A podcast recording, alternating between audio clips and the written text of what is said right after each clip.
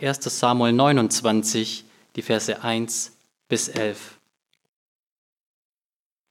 Und die Philister versammelten alle ihre Heere bei Afek.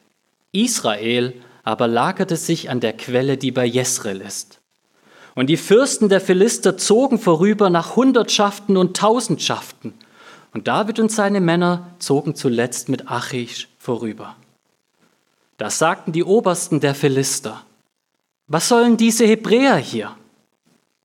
Achish antwortete den Obersten der Philister, das ist doch David, der Knecht Sauls, des Königs von Israel, der schon seit Jahr und Tag bei mir gewesen ist.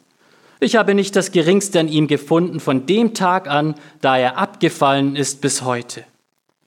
Aber die Obersten der Philister wurden zornig über ihn, und die Obersten der Philister sagten zu ihm, Schicke den Mann zurück, damit er an seinen Ort zurückkehrt, den du ihm angewiesen hast, und damit er nicht mit uns in den Kampf hinabzieht und uns nicht zu einem Widersacher im Kampf wird. Denn womit könnte er seinem Herrn einen besseren Gefallen tun als mit den Köpfen dieser Männer? Ist das nicht derselbe David, von dem sie bei den Reigentänzen sangen, Saul hat seine tausend erschlagen und David seine zehntausend? Und Achish rief David und sagte zu ihm, so wahr der Herr lebt, ja, du bist redlich. Es wäre mir lieb gewesen, wenn du mit mir in meinem Heer ausgezogen wärest. Denn ich habe nichts Böses an dir gefunden von dem Tag an, da du zu mir gekommen bist, bis zum heutigen Tag. Aber den Fürsten gefällst du nicht. Und nun kehre zurück und geh hin in Frieden, damit du nicht tust, was den Fürsten der Philister missfällt. Und David sagte zu Achish, was habe ich denn getan?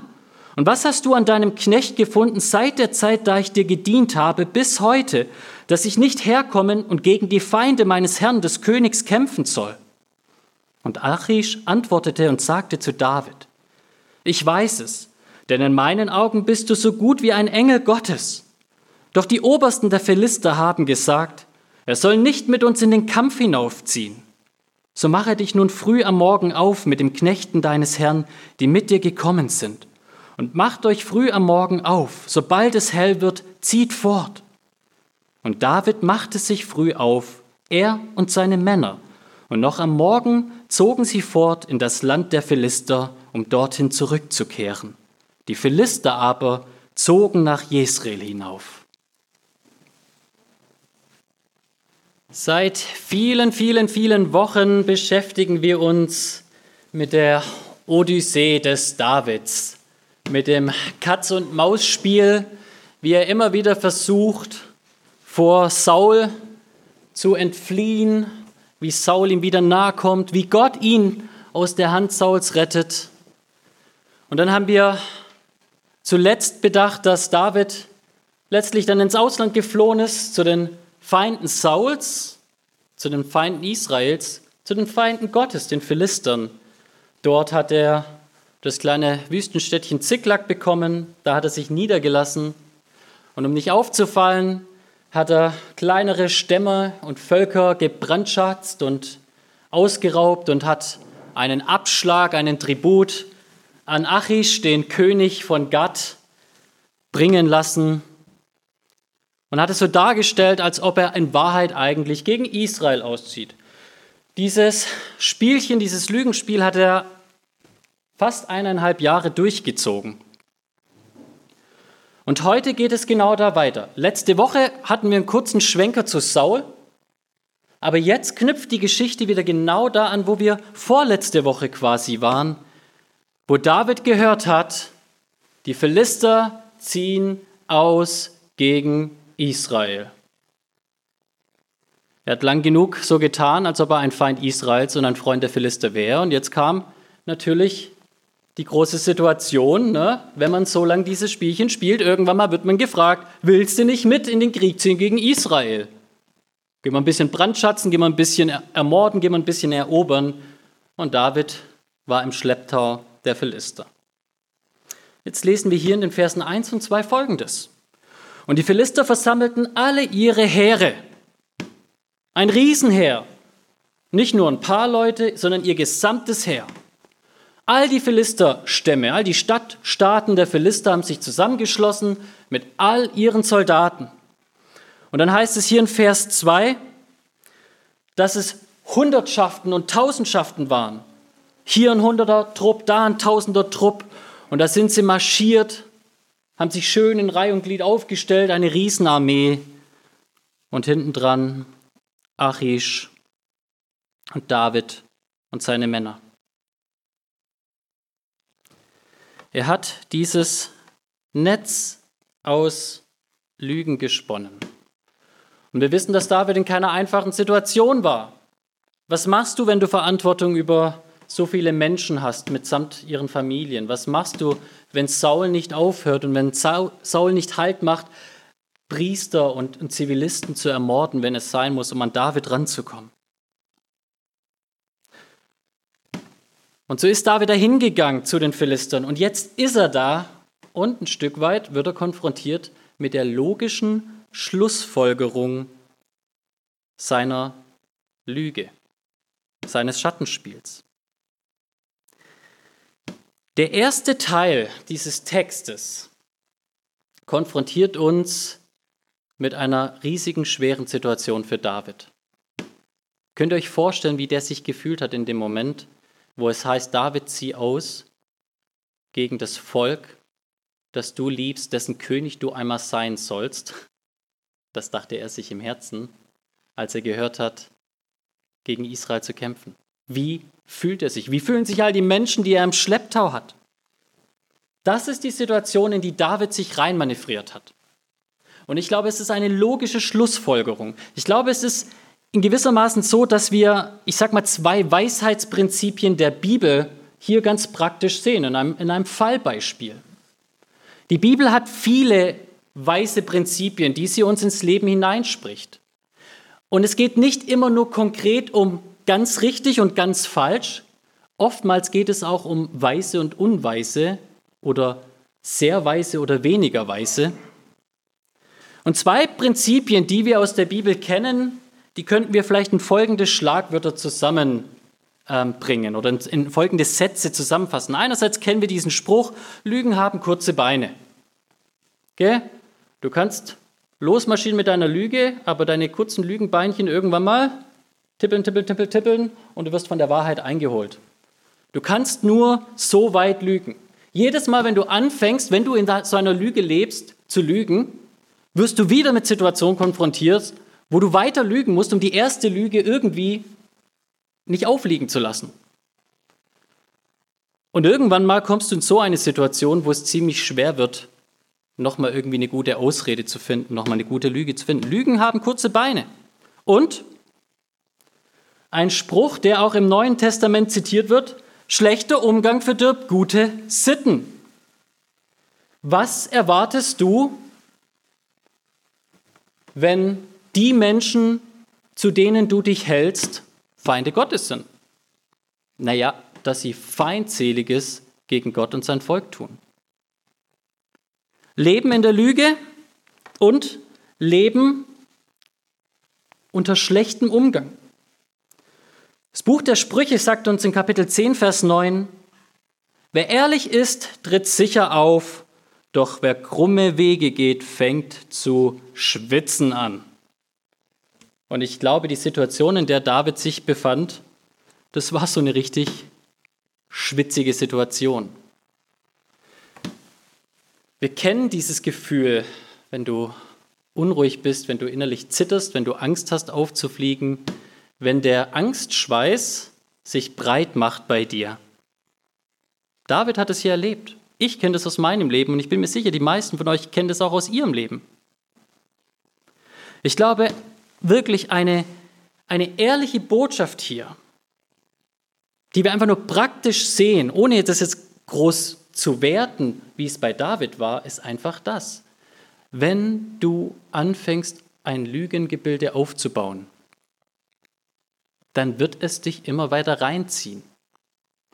Es ist wie mit so einem Türmchen, na, wie heißen diese komischen Steine, wo man immer so ein Steinchen rauszieht? Genau.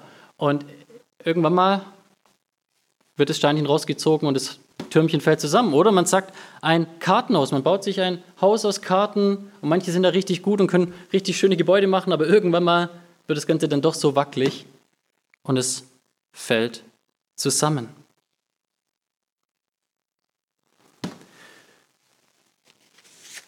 Ich kenne die Situation von einem Menschen, der, und ich, ich möchte nicht sagen, weil das persönlich in meinem persönlichen Umfeld ist, der in so großen Lügen gelebt hat, dass er im wahrsten Sinne der Worte aus, aus der Angst heraus aufzufliegen regelrecht paranoid und verrückt geworden ist. So ein Weg der Unwahrheit hat immer nur einen schlechten Ausgang. Entweder du fliegst auf und dann ist am Schluss alles schlimmer wie am Anfang, wenn du am Anfang einen anderen Weg eingeschlagen hättest. Oder aber du musst permanent mit dieser Angst leben, aufzufliegen und dich im Schatten halten. Dich verdecken, dich verstecken und immer diese Angst haben, was ist, wenn ich doch auffliege? Was ist, wenn es doch nicht genug Vertuschung gab? Sprüche 19, Vers 22 sagt, es ist besser, arm zu sein, als ein verlogener Mann. Und ich glaube, dass wir uns eines deutlich machen dürfen und lernen dürfen. So sehr David geführt wird, so sehr David als Mann Gottes oft vorbildlich erscheint, diesen Punkt sollten wir besser nicht von ihm abschauen zu unserem eigenen Wohl. Und eben auch der zweite Punkt, schlechter Umgang. Man könnte sagen, du kannst nicht besser leben als das Umfeld, mit dem du dich abgibst. Täuscht euch nicht, schlechter Umgang verdirbt gute Sitten, sagt Paulus in 1. Korinther 15, Vers 33. Genau genommen macht die Bibel immer wieder deutlich, der ganze Punkt von Israel war, dass sie alleine in dem Land Israel leben sollten, genau eben aus diesem Punkt, dass die alten Bewohner nicht ihre Sitten Israel unterjubeln und Israel anfängt, wie die Kanaaniter, wie die Philister, wie die Amalekiter und all die anderen Völker zu leben. Das ist das, was 5. Mose Vers 20 sagt. Jedoch von den Städten dieser Völker, die der Herr dein Gott dir als Erbteil gibt, sollst du nichts am Leben lassen, damit sie euch nicht lehren, nach all ihren Gräueln zu tun und ihr so gegen den Herrn euren Gott sündigt. Wenn du dich mit Menschen abgibst, die nichts Gutes tun, wenn das dein Umfeld ist, in das du dich hineingibst, dann wird dich dieses Umfeld prägen. Zugegeben, David ist ja nicht dahin gegangen, weil er sich Gleichgesinnte gesucht hat. Und David hat ja so, so, so ein bisschen so ein Doppelspiel geführt. Selbst wenn du nicht anfängst, wie Achish zu werden, wenn du in Achischs Gegenwart bist, musst du wenigstens vortäuschen, so zu sein. Und im Fall von David hat es dazu geführt, dass er andere schlimme Dinge getan hat dass er viele Menschen ermordet hat, damit es nicht auffällt, dass er Lügen um Lügen aufgebaut hat. David hatte Verantwortung und er hat es gut gemeint, seiner vielen Leute wegen, um die er sich gekümmert hat. Vielleicht war David auch ein Stück weit zweifelnd, dass er Gott nicht genug getraut hat und dann diesen Weg eingeschlagen ist. Wie auch immer, David hat sich in eine Situation hineinmanövriert, die jetzt zu einem großen Boom führen muss. Jetzt gibt es scheinbar keinen Ausweg mehr für ihn. So zumindest Verse 1 und 2. Und dann lesen wir ein Dialog weiter ab Vers 3. Als die Armee so da einhertrottet und David im Schlepptau war, haben die anderen Philister festgestellt, halt mal, wer ist denn das, der da mit dir mitzieht, Achish? Ist das nicht David? Also der David, der eigentlich Sauls Diener ist, also der David, der Hebräer ist. Was denkst du dir, Achish, einen Hebräer mit in den Krieg ziehen zu lassen gegen andere Hebräer? Das macht doch keinen Sinn. Achish versucht ein bisschen zu argumentieren und sagt, hä, David war äußerst lukrativ für mich. Seitdem er da war, hat er mir echt nur viel Gewinn eingebracht. Und er hat ja quasi immer Israel gebrandschatzt. Aber die Herren der Philister, das heißt hier die Obersten der Philister, wollen ihr Misstrauen nicht aufgeben. Ist das nicht derselbe David, von dem gesungen wird, dass er Zehntausende erschlagen hat? Im Kontext, nachdem er Goliath geköpft hat, einen Philister? Ist das nicht der David, der viele, viele, viele von uns geschlagen hat? Ist das nicht ein Kriegsheld? Wenn der uns in den Rücken fällt, kann es schlecht für uns ausgehen, Achish. Und was könnte denn David Besseres passieren, als dass er die Gunst von Saul gewinnt, indem er uns im Krieg mit Saul in den Rücken fällt? Ist logisch. Dazu kommt noch, dass wir in 1 Samuel 14 davon gelesen haben, dass es schon einmal einen Krieg zwischen Philister und Saul gab und andere Hebräer, als sie mitgekriegt haben, dass Saul so stark ist und dass Gott mit Saul war, die haben auf einmal dann quasi den Dienst bei den Philistern quittiert und sich gegen die Philister gestellt. Die hatten schon einmal so einen Verrat von Hebräern. Sind ganz schön schlau, dass sie hier intervenieren und Achish sagen, Achish, lass diesen Typen wegziehen von uns. Die gottlosen Führer der Philister, die Feinde Israels, die sind es, die beschließen, dass David nicht seinen größten Albtraum erlebt. Achish teilt diesen Sachverhalt David in den Versen 6 bis 10 mit. Und er leitete schon ein, David, ich, ich schwör's dir bei deinem Gott, wirklich, David, du bist so ein toller Kerl. Und du warst immer gut und immer aufrichtig. Du bist wie ein Engel Gottes für mich. Ich würde dich so gern mitziehen lassen, aber die anderen wollen dich nicht. Und deswegen, David, musst du leider zurück nach Ziklag. Ich weiß, du hättest so richtig Bock, auch ein bisschen mit Brand zu schatzen. Vielleicht, na, wer die meisten ermordet. Vielleicht kennt ihr das von Gimli und Legolas in Herr der Ringe, wo sie zählen, wer mehr ermordet. Mensch, David, du hättest dich sicherlich gefreut, aber wohl oder übel, es tut uns leid, müssen wir dich zurücklassen. Und es scheint mir sogar so, dass David so ein bisschen dieses Spielchen mitspielt. Er sagt nämlich in Vers 8, Mensch, Achish, was habe ich denn getan? Was hast du denn Falsches an mir gefunden? Ich habe dir doch immer recht gedient, dass ich nicht herkommen und gegen die Feinde meines Herrn, des Königs, kämpfen soll. Achish sagt, ja, David, ich weiß, ich weiß, aber du musst leider zurück. Im ersten Moment klingt es so, als ob David es hier bedauert, nicht in den Krieg ziehen zu müssen gegen Israel. Wenn man aber weiß, wo Davids Herz ist, dass er, wo er eben nicht Israel gebrandschatzt hat, dass er eben zu anderen Stämmen gegangen ist, den Feinden seines Volkes, um schon mal im Exil ein Stück weit ihnen den Rücken frei zu halten, wird deutlich, dass David sich im Herzen wahrscheinlich sehr gefreut hat. Also entweder flunkert er hier etwas und spielt dieses Spielchen mit, oder aber David trifft mal wieder so eine zweideutige Aussage, die man so und so verstehen kann. Denn von welchem König redet er denn? Und welche Feinde seines Herrn? Redet er wirklich von Achish? Er redet zu Achish, aber redet er wirklich von Achish? Er sagt nicht, dass er den Feinden Achish, seines Königs, gegen die kämpfen darf. Nein, er sagt einfach nur seines Königs. Und es klingt wieder so, er lässt es so quasi, ne? Füll rein, was du willst.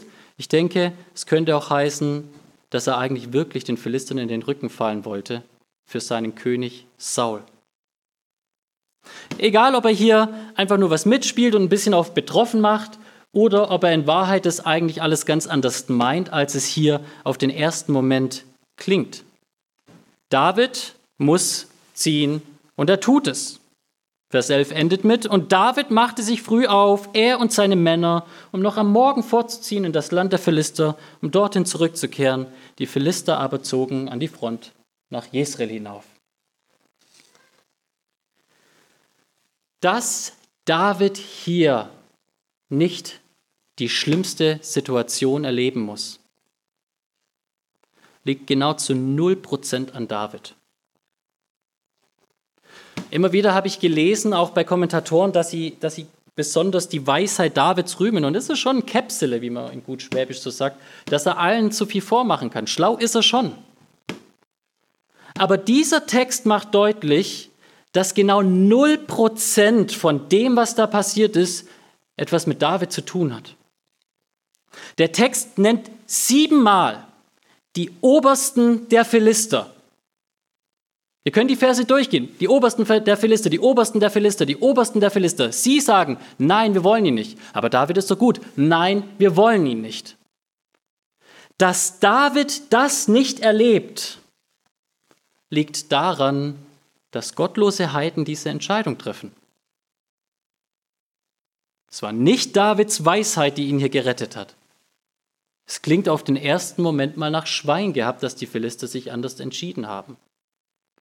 Stellt euch mal vor, sie hätten gesagt, wir schicken ihn an vorderste Front. Und stellt euch mal vor, Saul hätte ihn da gesehen.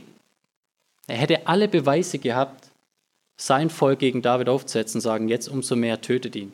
Schießt jeden Pfeil, trefft ihn, zielt auf ihn. Aber sie sagen, nein, wir wollen ihn nicht in vorderster Front, nein, wir wollen ihn nicht mal irgendwo bei uns, wir wollen ihn gar nicht bei uns haben, schick ihn fort. Der ganze Text redet hier kein einziges Mal von Gott, nur im Zitat eines Heiden. Mensch, ja, bei deinem Gott, schön wär's, wenn wir dich hätten mitnehmen können, David. Der Text redet einfach von Menschen, die gar nichts mit Gott zu tun haben. Und diese Menschen treffen Entscheidungen nach ihrem eigenen Dünken, nach ihrer eigenen Weisheit. Und das hat einen Einfluss auf David und sein Leben in dieser konkreten Situation. Der Text macht uns hier deutlich, so wie wir bei David gesehen haben, dass unser Umgang und Lügen Folgen haben, dass unser Handeln Folgen hat, macht uns auch dieser Text hier deutlich, nicht nur, dass unser Handeln Folgen hat, nein, wir sind eine Welt, in eine Welt gestellt, wo lauter Menschen sind und agieren und handeln und manchmal mit ihren Handlungen Einfluss haben auf unser Leben in einer Weise, wie wir nichts dagegen tun können. Und es kann häufig schlecht sein, es kann manchmal hart sein. Man kann politisch zu Dingen gezwungen werden, die man nicht befürwortet. Und entweder man tut's und kriegt ein schlechtes Gewissen oder man lenkt ein und muss mit der Strafe rechnen. Oder aber es kann gut laufen. Seht ihr, der Text redet hier einfach vom menschlichen Treiben in dieser Welt. Von dir und mir, von den Entscheidungen, die wir treffen und den Folgen, die sie haben werden. Die Philister haben eine Entscheidung getroffen, mit der Hoffnung, so den Krieg zu gewinnen. Und vermutlich hatten sie sogar richtig entschieden. David hat Entscheidungen getroffen und die haben ihn in eine schwere Situation gebracht. Du Mensch bist in diese Welt gestellt, um deine Verantwortung wahrzunehmen über dein Leben und Dinge um dich her. Diese Welt ist kein Selbstläufer. Das ist kein Puppentheater, wo alles irgendwie so läuft und du nicht mit agierst. Die Bibel sagt hundert- und tausendfach, dass du Mensch Verantwortung hast, dass du Mensch dein Leben leben sollst, dass du Mensch dein Leben gestalten sollst. Aber glauben wir wirklich, dass das jetzt alles der reine Zufall war, weil diese Philister so entschieden haben? Zwischen den Zeilen, denke ich, wird uns klar, Obgleich die Obersten der Philister agiert haben, gibt es jemand anderes, der in Wahrheit hier die ganzen Dinge gefügt hat. Sprüche 21, Vers 1, ihr kennt das, oder? Wie Wasserbäche ist das Herz eines Königs in der Hand des Herrn, wo immer er es hinlenken will, dort neigt er es auch hin. Die Bibel macht an vielen Stellen deutlich, dass Gott nicht nur durch sein Volk handelt, sondern durch fremde Völker. Dass Gott mächtig ist, da wo wir absolut verantwortlich sind, gleichzeitig auch irgendwie zu handeln. Ich gebe euch mal ein paar Beispiele. Gott nutzt das assyrische Reich gegen Israel, um es zu richten. Jesaja 10, Vers 5 sagt uns: Wehe Assur Rute meiner Zucht oder meines Zorns und der Stock meines Zorns in ihrer Hand ist er, gegen ein gottloses Volk sende ich Assur hin und gegen eine Nation, die meinen Grimm verdient. Assur soll rauben und Beute erbeuten, zertreten und zerstören. Gott sendet Assur aus. Gott sagt, ich, ich, ich habe Assyrien gegen Israel gesandt. Das ist nicht irgendwie zufällig passiert. Und wisst ihr, was sieben Verse später steht? Jesaja 10, Vers 12. Aber es wird geschehen, wenn der Herr sein ganzes Werk am Berg Zion und an Jerusalem vollendet hat, wird er die Frucht des überheblichen Herzens des Königs von Assur heimsuchen und den hochmütigen Stolz seiner Augen. Gott wird Assur richten für das, was Assur getan hat, vor allen Dingen auch gegen Israel. Wisst ihr warum? Denn obgleich irgendwie Gott da drin ist, ist es gleichzeitig auch der Mensch, der handelt und entsprechend seines Handelns von Gott gerichtet wird. Ein weiteres Beispiel. Der Tod von Abimelech in Richter 9. Abimelech, König von Sichem, wurde getötet durch einen Mühlstein. Kapitel 9, Vers 53 sagt, da warf eine Frau einen oberen Mühlstein auf Abimelechs Kopf und zerschmetterte ihm den Schädel und er starb. Und drei Verse später heißt es, so ließ Gott die Bosheit Abimelechs, die er an seinem Vater verübt hatte, indem er seinen 70 Brüder erschlug, auf ihn zurückkommen. Seht ihr das?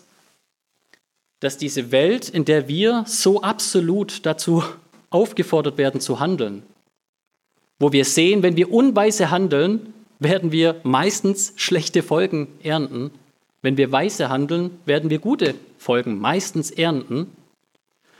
Obgleich wir in eine Welt hineingestellt sind, wo wir Menschen agieren, handeln, tun, machen, wo wir verantwortlich sind für das Gute und das Schlechte, was geschieht durch unsere Hände, obgleich das die Realität ist, wird gleichzeitig gesagt, dass auch irgendwie Gott in gleicher Weise völlig souverän und absolut eingreifen und wirken kann durch das Denken von zum Beispiel den Königen, durch das Handeln von diesen Leuten, durch dem er eine Frau dazu beauftragt, in ihrem Herzen einen Stein zu schmeißen, um jemanden zu töten.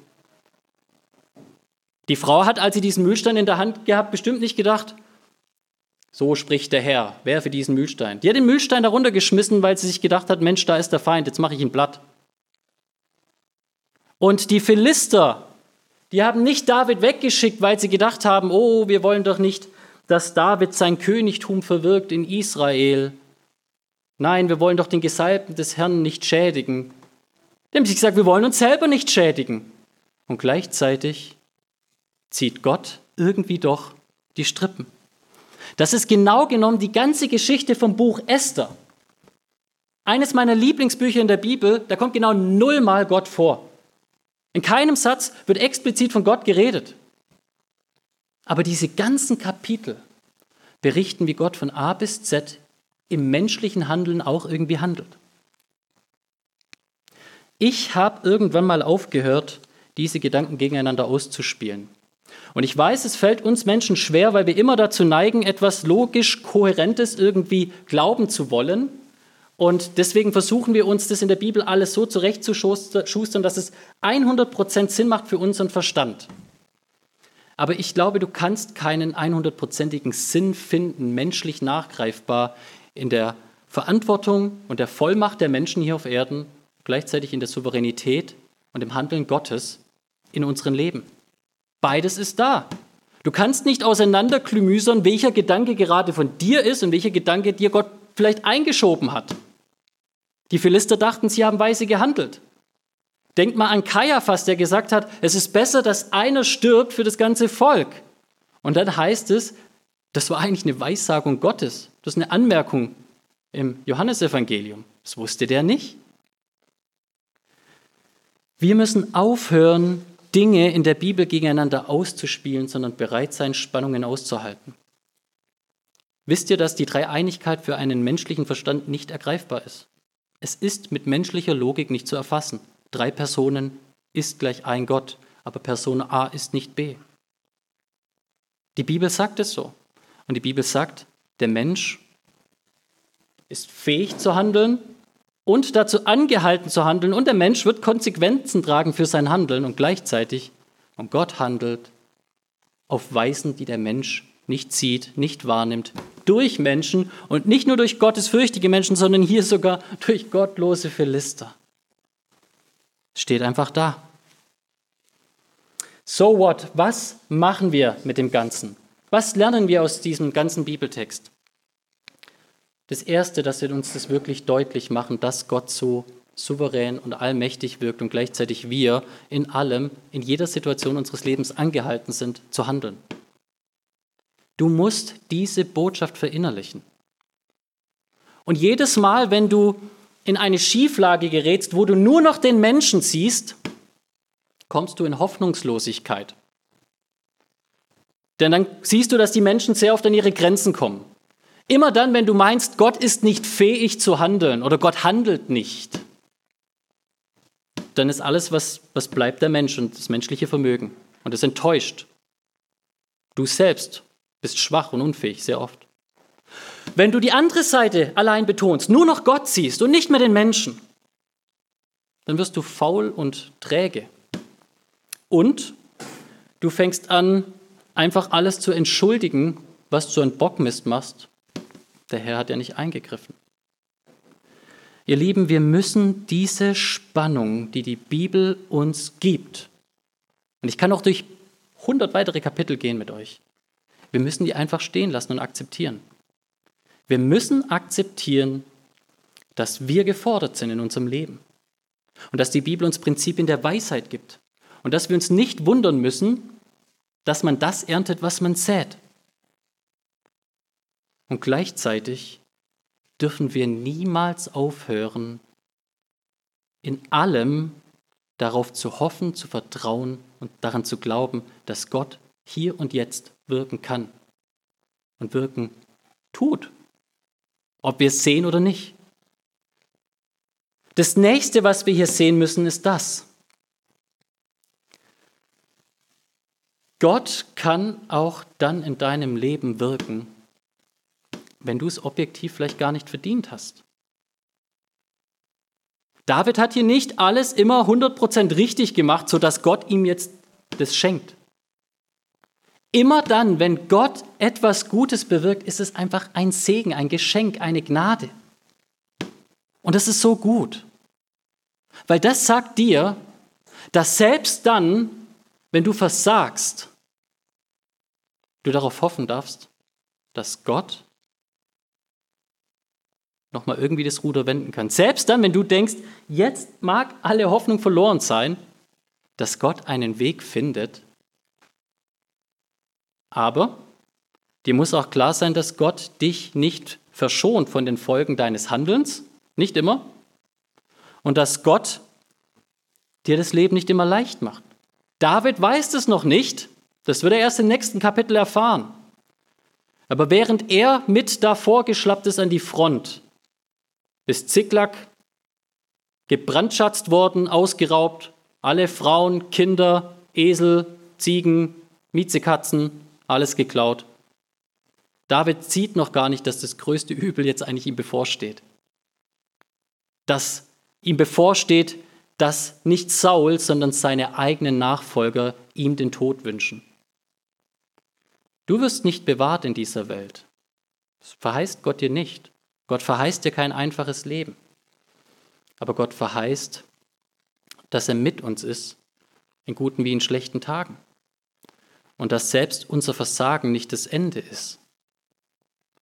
Selbst wenn wir die Früchte unseres Versagens tragen müssen, ist das nicht das Ende Gottes. Du hast vielleicht mal eine falsche Entscheidung in deinem Leben getroffen, die dich bis heute plagt. Echt doof. Aber das heißt nicht, dass Gott dich aufgegeben hat. Manchmal müssen wir schwer sogar leiden. Ich habe einen Bekannten, der sich momentan nichts sehnlicher wünscht, als einfach nur tot zu sein. Er kann die Hoffnung nicht sehen. Und dabei ist er ein Mensch, der Gott liebt. Aber mit so viel Leiden wird er gerade geplagt. Und da weiß man manchmal nicht, was man sagen kann, aber ich weiß eines, Gott ist mächtig. Und Gott kann ihn da durchtragen. Und selbst wenn er ihn nicht verschont, kann doch Gott das alles irgendwie zum Guten nutzen. Seht ihr, was diese Geschichte eigentlich letztendlich zeigt, ist ein, ein Masterplan, ein, ein grandioses Meisterwerk Gottes, das kein Mensch tun kann. Gott hat verheißen, dass Saul gerichtet werden soll, dass Saul nicht mehr König sein darf und auch, dass sein Leben bald vorbei sein muss. Gott hat David verheißen, dass er König über Israel werden soll. Saul will aber David töten. David muss flüchten. David ist bei den Feinden, die gegen Israel kämpfen wollen. Wie will David König von Israel werden, wenn er Israel bekämpft? Wie soll David wieder die Gunst Israels gewinnen, wenn Saul sagt, das ist unser Feind, er zieht mit unseren Feinden? Und Gott sagt, kein Problem. Die eine Schachfigur hierhin, die andere da. Dem Heidenkönig mache ich das deutlich, David, dich schicke ich zurück. Du hast dafür noch eine andere Not und Saul wird gerichtet werden. Und alles kommt zu dem Ende, wie Gott es will. Und gleichzeitig alles geschieht, wie die Menschen es tun. Und wir müssen letztendlich verstehen, dass Gott das hier alles tut geht im Großen und Ganzen nicht einfach nur um David. Gott hat sich David ausgesucht, König zu sein, ja. Und Gott hat sich davor Abraham ausgesucht, der Stammvater Israels zu sein.